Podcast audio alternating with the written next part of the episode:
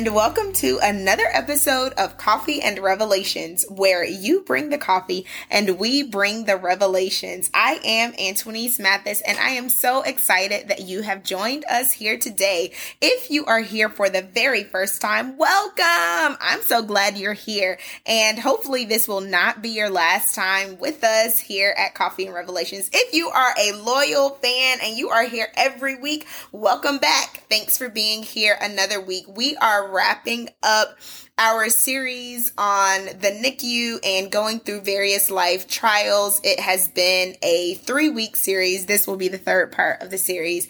And it's really been a blessing as we've launched Notes of Hope from 627. And I am so excited for just the opportunity to be a blessing to parents and families that are now walking through the same paths, some of the same paths that my husband Maurice and I have walked in the NICU. So, welcome back, Maurice Mathis. Mm-hmm. Y'all not tired of me yet? we never will get tired of you. We can never be tired of you. Thanks for being back.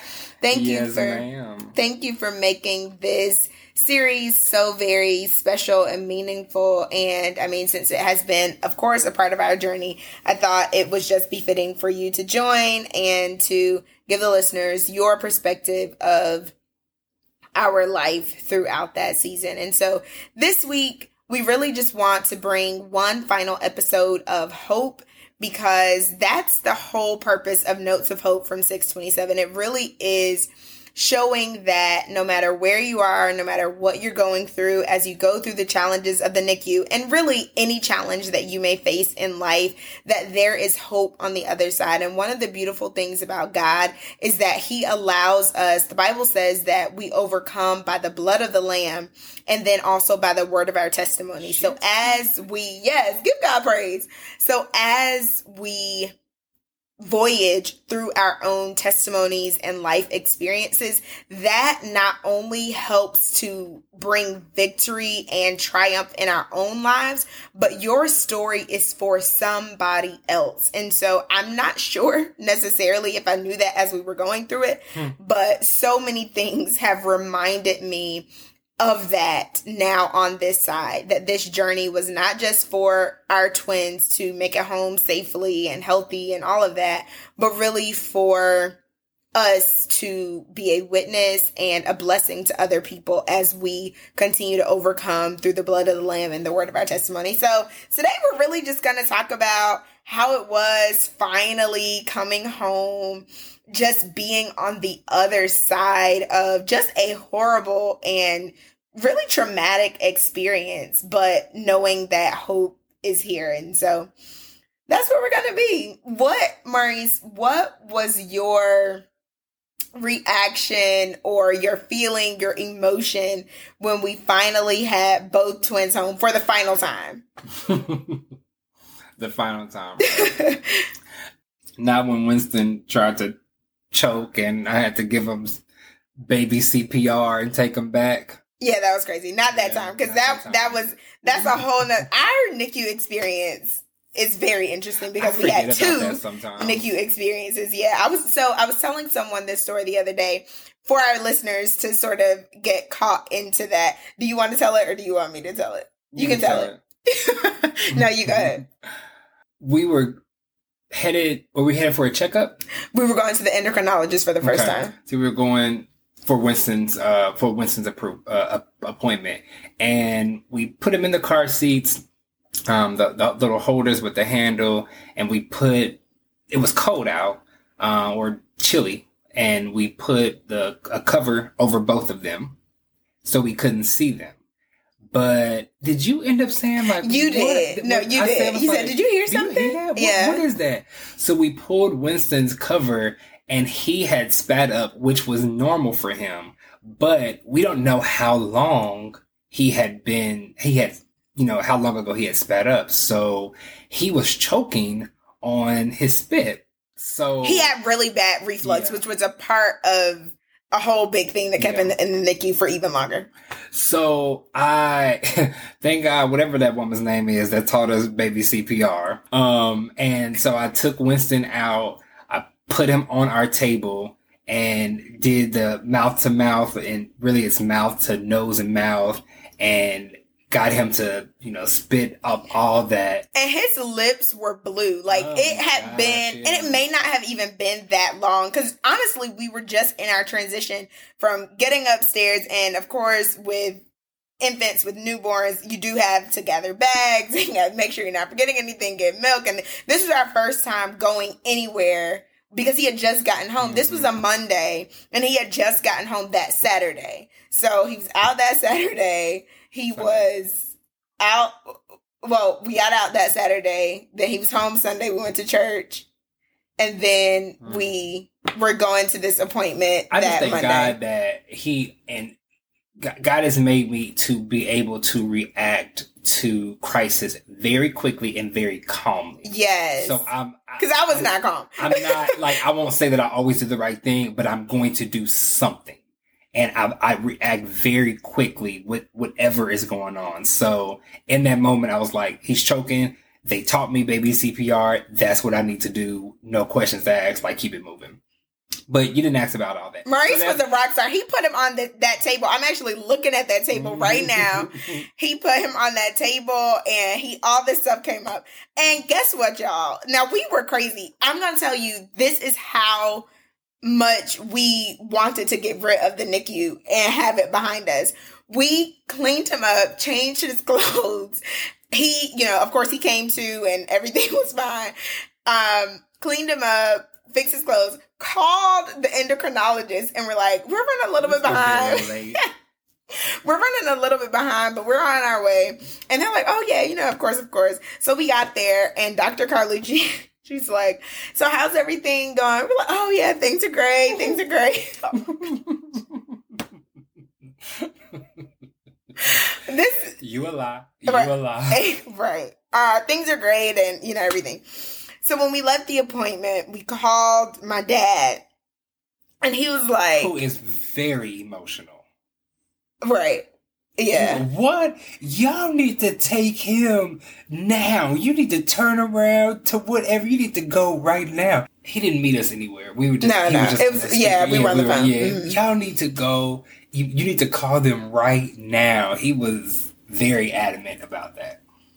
And so we were like, no, like he's fine. We've done CPR. Everything is fine. So thankfully, we had made a really good connection with one of our NICU nurses who was our primary nurse. She was phenomenal. And she met Winston when he was less than 24 hours old. And she followed us throughout the whole time. And we just became really good family friends with her.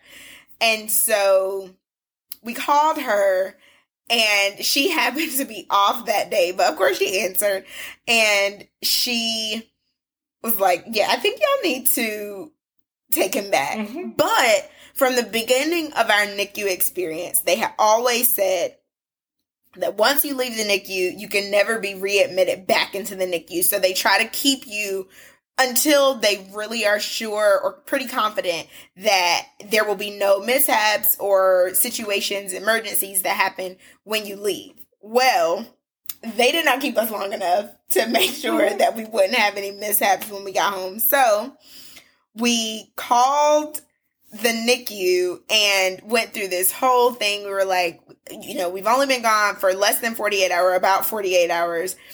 And will he be able to be readmitted You didn't ask me this question. and all of that? So he went back in and then he stayed for a couple more weeks and he came home. And then your question to me was, how did I feel when that finally happened? Mm. I, I I felt a sense of relief. I I was very tired of the NICU. I as weeks prior, I was like, I don't want to see WakeMed's Hall. I don't want to see the parking deck. This is me saying it. I don't want to see the rooms. I don't want to see any of the nurses. I don't want to see the lady who checks us in every time. I was very much over it. So I was relieved um, to have both of them home.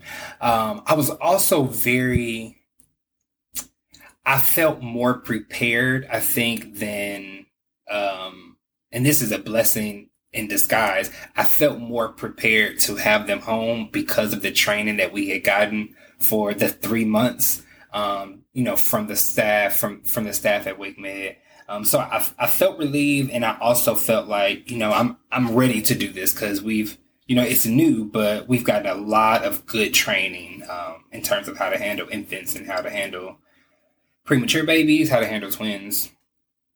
Did you feel nervous just about? So I appreciate you saying that you felt prepared because of the training and just everything that we had gotten while we were there in the NICU. But did you feel nervous or like this was? Especially so when Winston came home the second time, he was on oxygen and we had Mhm. extra equipment, extra things to think about, extra things to consider. And then you have to think about not having people in your home or interacting with people because the premature babies are just so sensitive and all of those things. Were you nervous at all just about the transitions and the different things it would bring about? I guess a healthy bit of nervous. I'm also not much of a nervous person, but a healthy consciousness of this is new. We really need to pay attention. We need to know what these beeps mean. Um, so nervous in that sense, yes. But nervous like, oh gosh, what am I going to do? How are we going to do this? Not really. That's good. Yeah. And we also, so I, it's important to note also that we had we had had that three months, so we had had a lot of time to sort of get things together. Because before I went into the hospital, we had nothing together, and everything was sort of just because we weren't planning for this Right. whole thing to happen Right. at the time that it did. So we had nothing in order, nothing really in place, but we had had time by the time they came home to get things in order. Yeah. However, I will say this. When they came home, they barely needed anything that we had gotten together. So I think a lot of times as you're going through that experience or even having full term babies and thinking you need all of these things in order, they are much more low maintenance than you probably want them to be or than you are. And so you Yeah, can relieve a lot of pressure. That, uh, bottle warmer in the box. Because what are we gonna do with this? you can relieve a lot of pressure from yourself by just taking it easy and not making yourself be super stressed out about things that really at the end of the day are not that important and don't really matter or things that you can add as accessories as you go on. What was my feeling? I think I was a little bit nervous. And so Gordon had been home for like seven weeks when Winston came home. Man, it was So I- that long. Yeah, so she was there for six weeks and he was there for 13 weeks. So, well, with everything tallied up. So he was home for the three days and then went back. But I think I had gotten into a good little flow with just the one, with just her. And then, you know, we're going back and forth every day and all of that. And I think then bringing home Winston was like, oh wow, now we've sort of gotten into a flow with one baby being home. Now we're getting into a flow, a new rhythm and figuring out patterns and all of that. And then the other thing on top of that was that I went back. So Winston got out on September 20th and I knew I had extended my leave a little longer just for the time that he was in the hospital. And I ended up going back to work on September 27th. So exactly a week after Winston got out of the hospital. And so that was a little bit overwhelming too, because it's Mhm. like, not only do we now have twins home, but I'm about to go back to work and, you know, completely change everything. So that was a little bit overwhelming as well. Thankfully, we had already had in place that Maurice. So when I went back to, I stayed home that week, and then Maurice. How long was your leave? I I think I took two weeks then, and then took another two weeks later. Okay, so you must have done those two weeks because Ma was here the the week that I actually went back. I can't remember how that all Yeah. worked, But, but, we uh, we took we took shifts for like a month or so. yeah, because Grandma Hetty didn't start until November, Right. so you must have had. So she must have done one week, and then yeah, you must have done a total of four. Stomach. So that that was a lot.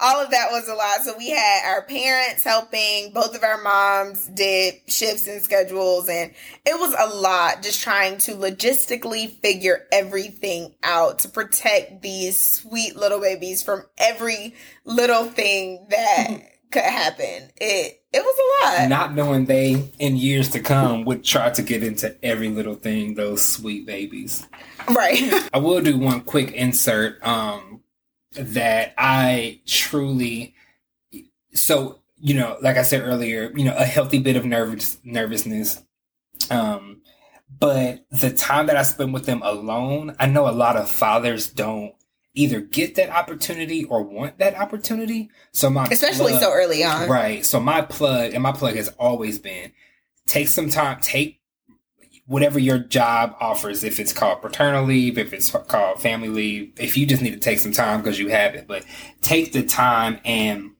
um, really, you know, kind of figure out what your flow is as a father. Cause I really, you know, learn some things during those weeks and okay, how do I do this? I don't know. Nisi, what am I supposed to do at this point in time? And, you know, but I really got my own type of, you know, like father flow during that time. And it was, it eased that nervousness that I did have. Yeah. And I think that's so important. And like I you said, continue uh, to tell that like Yeah. a coworker just had a baby, and he was like, "Oh, I, I- you know, I don't think I'm gonna take too much time because blah blah blah." I was like, "It's your time. I don't, I don't manage." it." But it was like, you know, I really implore you to take some time and be at the house and just be with your child and and learn what that learn who you are right now as a father, even for this short amount of time. Yeah, it's so important. And not only that, but it also gives the mom some ease as well because there's a lot of pressure. And there's always going to be pressure for being a mom Right. anyway and a wife and a homekeeper and a homemaker and all that those things. So it is helpful to know that your husband wants to be able to spend that time and to be a part of the home in that way. And allow your husbands to do that because i think sometimes I know for me, and this is probably an episode that we can do sometime about marriage, but sometimes you can or I can try to do so much and do everything and be so much, but it is important to know that you are not in this alone. You have a spouse that is able to help and that is Yeah. willing to help and, and to contribute is important.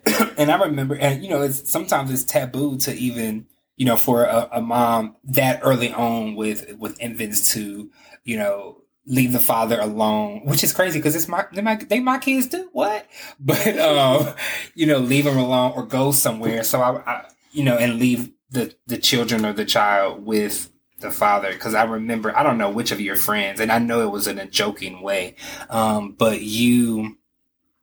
I don't know if you went somewhere for work, um, but it was maybe a day or two within the first like six months or so. And somebody was It was like, our training in January. okay. So was, and yeah. some, one of your friends was like, he's at home by himself with the with the twins. And I was like, they're my children. What do you mean? Yes, I'm at home by myself. I mean, and so that was crazy because I was now that was a distant of a trip because I had gone to Chicago for the training. It wasn't that long. It was like two or three couple days. days. Yeah. yeah.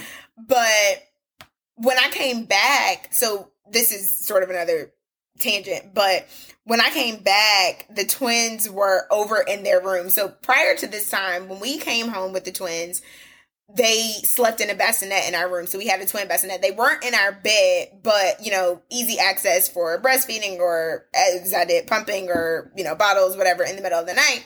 It was easy access. And so when I came home from Chicago from that two or three day trip, whatever it was, Maurice had transitioned them over into their own I room. literally don't even know why.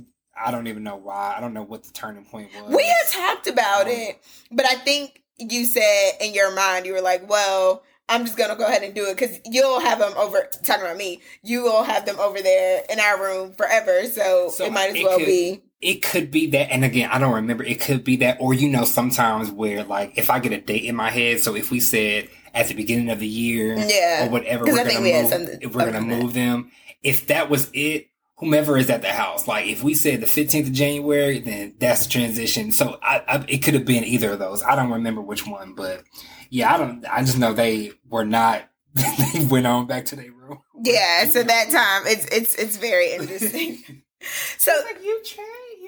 I know I was shocked. I was like, I didn't even get to participate in that. But of course we had talked about it before, but I was like, man. Mm-hmm. And I mean, that definitely does not mean they don't end up in our bed sometimes today. But Right. last night, Gordon. but it does mean that he transitioned them at six months at that time. So another question for you, Maurice.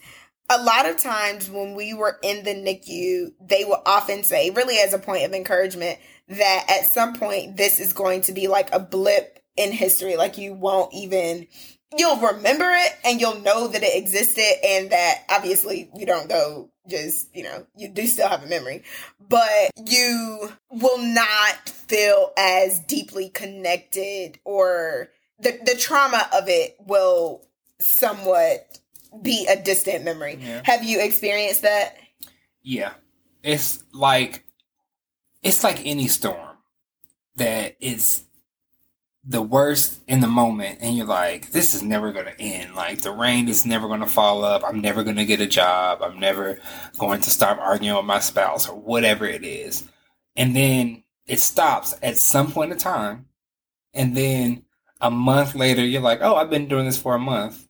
And then three years later, you're like, I remember them being in the NICU, but case in point, I was like, dang, I don't even remember that Gordon came home that much sooner than Winston. Or maybe like I knew it, but I didn't realize like she we, she was at the house for a month and a half without him. Um, so yeah, it, it's it's hard to think of that, and it's hard to encourage somebody because they're in the middle of it, and it's almost something that you you don't really realize until you get out of it and experience that. Oh yeah, that was a long time ago, and now I'm just living life like a quote normal family.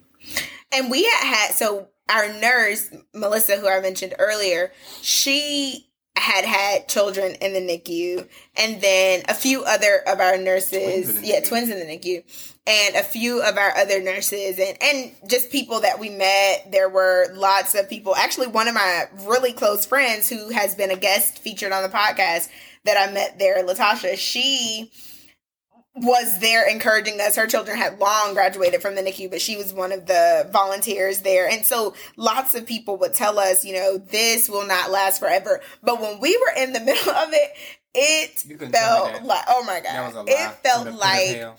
It right it felt like it would literally last forever. And so really the hope of this whole thing why notes of hope from 627 exists and why the this series of podcasts has existed is because even in the thick of the storm not even if you're not in the nicu or even if this is not your story right now that storm, as Marie said, to use that analogy, it will end. It may feel like it is lasting forever. And I'm telling you, those days were long. Mm. Those weeks were long. Those months were long. And worst summer of my life. oh my God, it was a challenging time. And, but being on the other side, I can say that what seemed like really just like a lie they were telling us then just to make us feel better.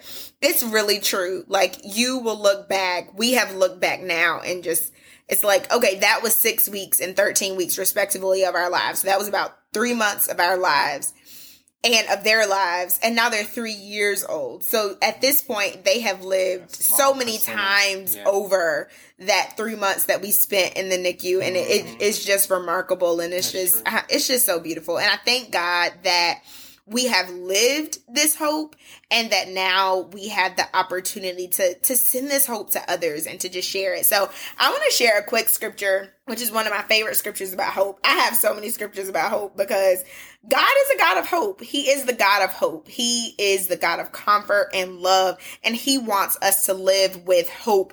Even in the midst of tribulation, because he knows that we will face those as well, but he wants us to live in hope. And so I want to share this. I'm going to read Lamentations chapter 3 from the message version. I'm going to do verses 19 through 27 because it's so good. And this is in the message version. It says, I'll never forget the trouble. We were in the NICU. We will not forget that trouble.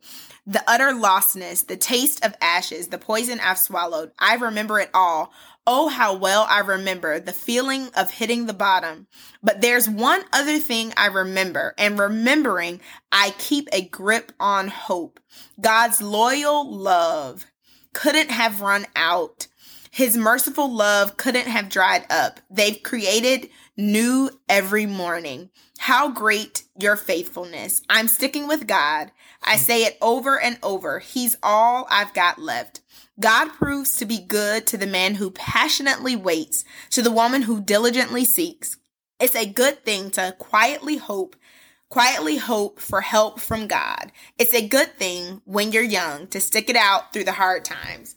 And so we'll end this episode with that scripture, just sharing that you will remember the hard times. You will remember the difficulties and all the things. And then the King James Version, which y'all know that's my version, but I wanted to read it from the message because that's really good too. It says, This I recall to my mind. So I recall those things to my mind. Therefore I have hope. It is of the Lord's mercies that we have not been consumed because his compassions fail not. They are new every morning. Great is thy faithfulness. And so I want you all to remember today that God is faithful, that whatever you're going through, He will carry you through. And while you will remember the challenges that you have faced, or even those things that you're facing right now, that God will bring you through. And I promise you that you will have a hope and that God will be that hope and that He'll give you the hope and the strength that you need. And we also want to say that there are those that don't have the story that we have of bringing their children home, of sharing these special moments and all of that, graduating from the NICU. And so, as we go into prayer in just a few minutes, we want to lift up the NICU families whose stories don't end as happily as ours, and those that are in the struggle right now and don't know where that next hope is, because that is a reality of the journey that the NICU is. Some some stories don't end the same. And so even in that, we want those families to hang on to hope because God is the one that comforts even in the most challenging grief that you could go through. And so with that, we want to offer you the greatest plan that has ever existed, the plan to know Jesus as your personal savior and Lord. And we do that with Romans chapter 10 verses 9 and 10 that say, if you confess with your mouth the Lord Jesus and believe in your heart that God raised him from the dead, that you shall be saved because with your mouth you confess unto salvation and with your heart you believe. So repeat this after me if you'd like to do this for the first time, or if you're already saved and you want to share it with somebody else because this is the best thing that you've ever known as well. Just repeat this after me. Say, Father, I invite you into my heart. I thank you for sending your son, Jesus Christ, to die for my sins. I believe that he was beaten, he was crucified, he was buried, and that on the third day he got up with all power in his hands. And with that power, I welcome you into my life as my Savior and my Lord. In Jesus' name, amen. And with that, if you prayed it for the first time, you are saved. Welcome to the family. I'm so excited, and I pray that you will start building your relationship with the Lord and see what God has for you. Read His Word, pray, find a church, and see how your walk just continues to grow. So we're going to pray now. Thank you again, Maurice, for being here. You're so awesome. I love you. Cut it out, Antoine. I love you. Cut it out. I love you. Thank you for taking this journey with me.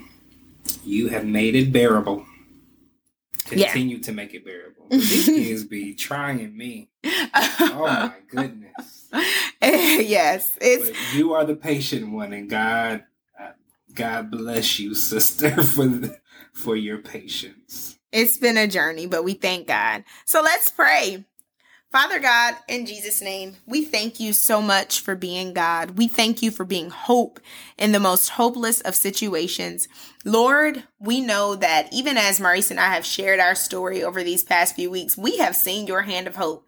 God, mm-hmm. even in what we may not have known from the beginning, you have allowed us to see full circle hope come into our lives. And God, we pray that even with our story and with our testimony and the overcoming with the blood of the lamb and the word of this testimony, that we will experience your victory more and more. And not only for ourselves, but that we can help to infuse and bring that hope and victory into the lives of many families and many moms, many dads that may be going through this struggle right now. Mm-hmm. Father, I want to say a special prayer for those that may have lost their children in the NICU, those yes. that may not have seen the day of that NICU graduation, those that may not have taken their children home or still may not have them in their homes today. We lift them up, God. We pray, oh God, that you would comfort their hearts, that you would give them the peace that only you can give we know that their hearts are broken, that their hearts are heavy. So I ask you, God, that you would mend their hearts, that you would visit them in the late hours, that you would visit them and comfort them when they just want to hold their child. You are the God of all hope. So we ask that you would provide that for them now in the name of Jesus. And God, those families that are in the NICU right now, God, that are walking those NICU hallways, that are scrubbing in and, and, and going in to visit their babies and touching them through isolette windows and doing all of the things that are so challenging of the NICU, those those that might be having surgery, those that might be getting blood transfusion, and so many other things, oh God. We ask that you would be with those yes. families, God, that you would show them that this is just a short while that they will go through, but that you still will give hope and that they will make it to the other side. We speak life. We speak healthy babies. Yes. We speak um, wonderful medical staff, God. We speak that these babies will graduate from the NICU, that they will be wonderful men and women of God, that they will fulfill the purpose purpose that you have placed them in this earth to do. And God, we call it done. We pray for hope in every situation, not only the NICU, but those that are listening to this that may not be in the NICU, but they may be going through another trial in their lives. We ask you that your hope would surround them. In the name of Jesus, we love you and we bless you. In Jesus' name we pray. Amen. Amen. I love you all so much. And I'm so glad that you are a part of the Coffee and Revelations community. My website, uh-huh. thank you, uh-huh. is the Jesus online and everything you need to know about Notes of Hope and about the podcast and everything else that's going on is on the website, the Jesus. Also, check out the Etsy shop. That's where all the cards are. Notes of Hope from 627 is growing and we're excited about it. I couldn't do any of this without you all's love, support, prayers, ratings, sharings, reviews, all of that stuff. So thank you so much for making this podcast a great and thriving place to be. Love you guys. Until next week. Bye. Show me God's perspective